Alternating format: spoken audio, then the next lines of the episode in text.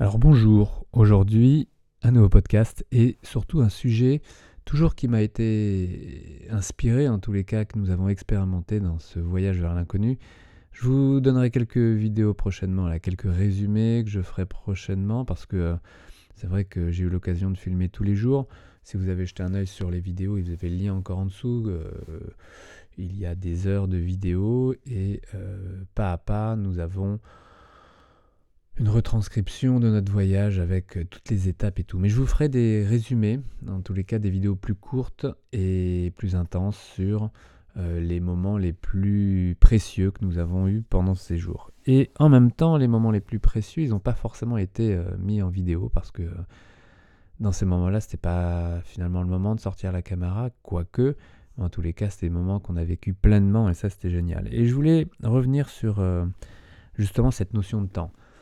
Le temps est précieux, vraiment. J'ai expérimenté ça ces dernières années en voyage, dans des cultures différentes où euh, voilà, ces gens ont un rapport complètement différent au temps qui passe et au temps qui, dans notre euh, quotidien ici, en tant que musicien, euh, peut être un des facteurs anxiogènes, un facteur anxiogène dans tous les cas parmi tant d'autres. Et ça, je l'ai vraiment goûté et je crois que je ne le lâcherai pas. C'est vraiment quelque chose que, qui, remonte à longtemps. Je crois avoir longtemps manqué de temps ou rattrapé un certain temps. Euh, voilà, j'écoutais euh, il n'y a pas longtemps un, partage de Cyrulnik, ce neuropsychiatre. Alors, euh, je cite rarement euh, des sources pour la simple raison, c'est que je m'attache pas à telle ou telle école.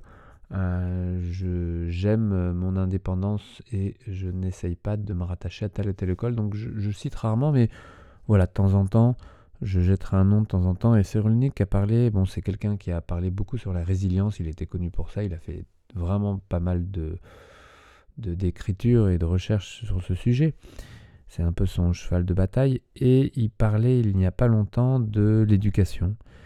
Et euh, le fait d'apprendre à l'école, d'apprendre, d'apprendre par cœur, de rabâcher, d'avoir un diplôme, euh, de vite passer dans la classe supérieure pour arriver finalement à vite choisir un travail et vite finalement s'ennuyer dans son travail parce que euh, tout ça a été fait avec empressement, contrairement à d'autres enfants qui prennent peut-être leur temps et, qu'il est bon justement de, prendre son temps. Il, a donné un chiffre assez, euh, impressionnant, c'est que toutes les euh, jeunes filles, en tous les cas, qui naissaient aujourd'hui, euh, deviendraient probablement centenaires pour la moyenne.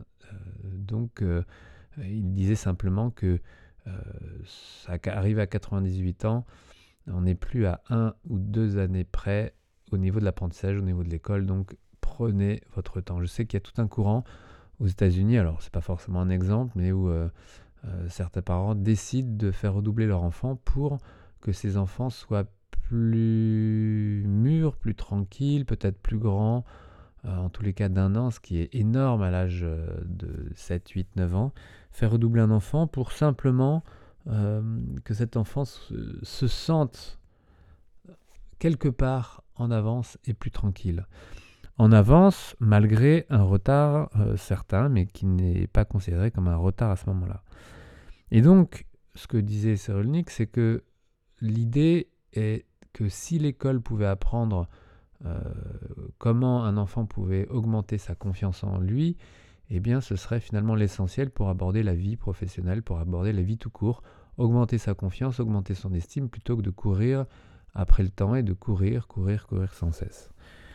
L'épanouissement, la confiance en soi, c'est en effet un sujet qui touche bien un bon nombre d'entre nous.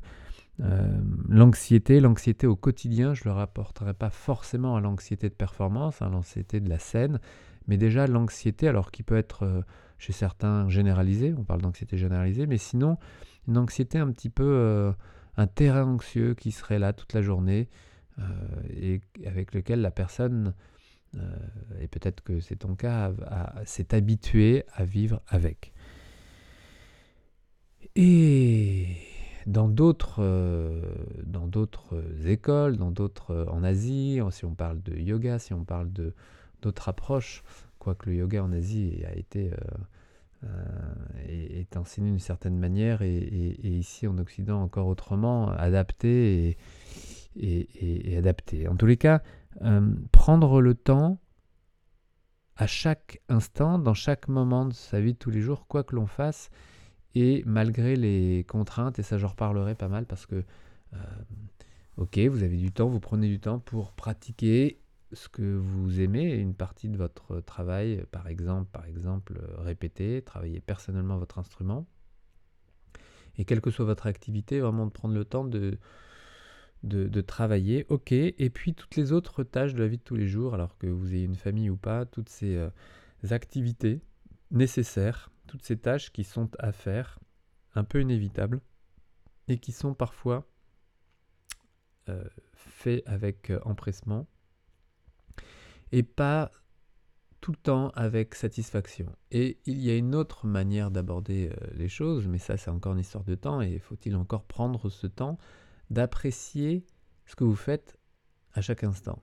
Quoi que vous fassiez, malgré la contrainte, vous pouvez en effet soit lutter contre, le temps, contre l'activité, contre la contrainte, le repousser, le faire finalement le lendemain et puis finalement le faire, ou au contraire le faire et prendre le temps et en profiter pour le faire avec plus de, confiance, plus de conscience, plus de, je, je dirais pas comme une activité euh, sportive, mais en tous les cas comme une activité physique, parce que par exemple, passer l'aspirateur, c'est bien une activité physique, alors à moins que vous le fassiez faire, en tous les cas, si vous le faites, soit vous faites mal au dos, soit vous le faites à moitié, soit ça vous prend beaucoup de temps, ou très peu de temps parce que vous voulez vous en débarrasser, soit vous en profitez pour faire finalement euh, un, temps, un temps euh, pour vous, pour euh, alors ça peut être en musique quoi avec le bruit de l'aspirateur, mais en tous les cas ça peut être fait en, en activité consciente et du coup devenir une activité physique.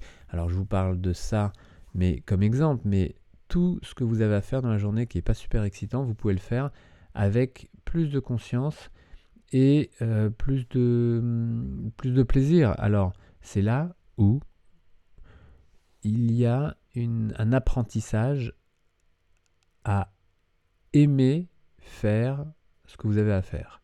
Soit vous pouvez le faire avec euh, empressement, soit vous pouvez commencer à aimer, je ne sais pas moi, euh, pendant longtemps, c'est vrai que les tâches ménagères par exemple, ou même cuisiner, je vais prendre cet exemple-là, cuisiner c'était euh, pendant longtemps pour moi un fardeau, en tous les cas pas hyper excitant. J'ai jamais été euh, hyper attiré par la cuisine et pourtant j'aime j'aime manger, j'aime déguster, j'aime les différentes saveurs.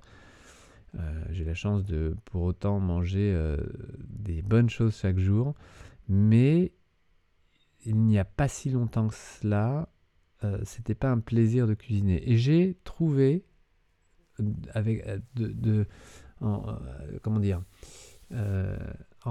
par deux facteurs, j'ai trouvé, j'ai appris à aimer. D'abord, euh, en trouvant une efficacité, c'est-à-dire un, raccourci pour, euh, euh, pour préparer des plats, c'est-à-dire pour m'organiser suffisamment pour pas que ça soit trop chaotique.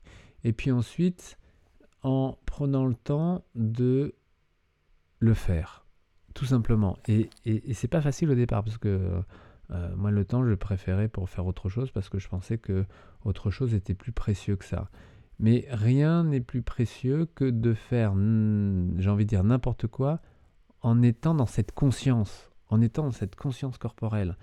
Et le corps est une manière de se euh, rattacher au moment présent et du coup, la tête va être moins en train de réfléchir au futur, au passé.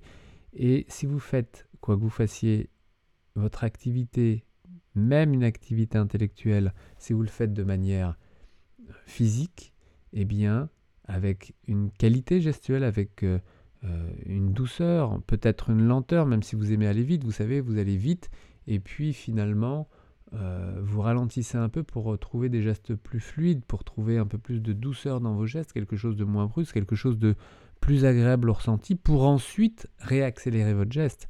Et vous pouvez ensuite aller vite si vous le souhaitez et de manière fluide. D'accord? Pour certains, et peut-être bah, pose-toi la question, est-ce que vitesse et douceur sont compatibles? Est-ce que vous pouvez aller vite et rester fluide? Eh bien, si ce n'est pas le cas, ralentissez pour travailler la souplesse. Vous savez, euh, euh, un geste qui peut être comparé à un staccato. Imaginez, vous battez la mesure à deux temps, par exemple, de manière verticale, par exemple, et vous, vous le faites de manière staccato, d'accord, de manière saccadée. Et puis, vous le faites en faisant des sortes de 8, des signes de l'infini, comme ça, de manière verticale. Et vous amenez de la fluidité dans votre geste et vous restez sur un temps à deux temps, et euh, une mesure à deux temps, et euh, vous mettez de la fluidité dans vos allers-retours, dans vos changements de direction. Un geste, c'est agoniste-antagoniste. D'accord? Flexion-extension du coude, par exemple, ou flexion-extension de l'épaule, peu importe. Et soit vous le faites de manière brusque, soit vous le faites de manière fluide. Vous ralentissez le tempo, vous mettez de la fluidité dans votre geste volontairement, vraiment avec euh, euh, non pas une mollesse, mais une, un ralentissement des vitesses d'accélération ou une accélération en tous les cas progressive pour arriver à quelque chose de beaucoup plus fluide, quelque chose de beaucoup plus lié, de, manière plus legato. Et lié au niveau euh, du geste, ça veut dire que le rapport agoniste-antagoniste, donc entre un biceps et un triceps par exemple, eh bien vous pouvez euh, les, mieux les coordonner pour éviter quelque chose de brusque. Parce que le côté brusque fatigant évidemment. Alors il peut être efficace si vous en avez besoin, mais il est surtout fatigant euh, pour les différentes structures. Je vous parle d'un coude, mais si je vous parle euh, d'un dos, eh ben, c'est exactement la même chose. Donc d'essayer de mettre du lié, de faire de la liaison, du legato dans vos gestes. Je vous parle même pas sur votre instrument, sur votre instrument mais vraiment dans les gestes de, la vie de tous les jours. Et si vous vous entraînez à ça dans n'importe quelle activité un peu, euh, un peu euh, contraignante, eh bien votre activité peut devenir plus sympathique parce que vous êtes en train de travailler sur vous, parce que vous êtes en train d'apprécier ce que vous faites en passant par le corps, en passant par une qualité physique que vous allez améliorer en pratiquant précisément cette activité pas super excitante. Et puis évidemment, euh, plus vous vous entraînerez dans votre vie de tous les jours sur ces différentes activités de votre quotidien, plus vous allez pouvoir, lorsque vous le ferez sur votre instrument par exemple, ou euh, dans une activité physique, sportive ou autre, eh bien plus vous serez apte à le faire avec une qualité gestuelle. Et ça, c'est une satisfaction. Euh, en tout cas, moi, j'aime sentir qu'à tous les moments de la journée, eh bien, je ne me brusque pas, et pour autant, je peux aller vite si je le souhaite. Je peux ralentir, je peux aller vite. J'ai enlevé cette notion de, de perte de temps. Vous savez, il y a beaucoup de musiciens, peut-être que tu es comme ça aussi, de, de, de, savoir que tu as du temps à rattraper parce que euh, tu n'as pas assez travaillé euh, la veille ou que peut-être que tu as commencé trop tard la musique. Là, je prends deux extrêmes. Mais que cette pensée t'amène dans un empressement, dans une vitesse d'exécution et dans un temps à rattraper. Et ce temps, finalement, ce qui se passe au niveau de, ton, de tes pensées, de ton cerveau, c'est que euh, tu es en retard ou tu manques de temps ou que euh, tu aurais dû le faire avant ou euh, peut-être que tu ne vas pas être prêt pour le jour J. Donc ce temps, l'idée c'est de le prendre. C'est un des facteurs concernant l'anxiété au quotidien un des facteurs, il y en a plusieurs, mais c'est un temps assez commun, c'est un point assez commun, cette notion de temps. Donc prenez le temps, prends le temps, apprends à prendre le temps, et le mieux, ce n'est pas de euh, courir après, mais vraiment dans chaque activité, à chaque moment, de danser. Hein, ça, c'est une, idée qui me, qui me plaît également, de danser dans la contrainte, de danser physiquement, même une danse invisible, mais d'être vraiment dans cette dynamique-là.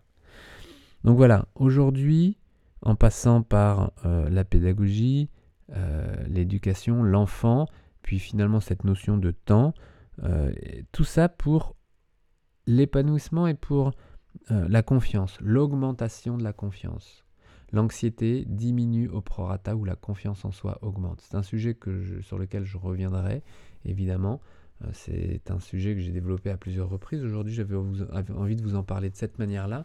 Et je vous prépare, comme je vous l'avais dit, des, des passages, des extraits vidéo de ce, de, ces, de, cette, de ce voyage vers l'inconnu pendant lequel nous avions tout le temps, puisque nous n'avions aucun rendez-vous et que euh, nous avions euh, euh, des semaines et des semaines devant nous, des mois devant nous, pour arriver nulle part.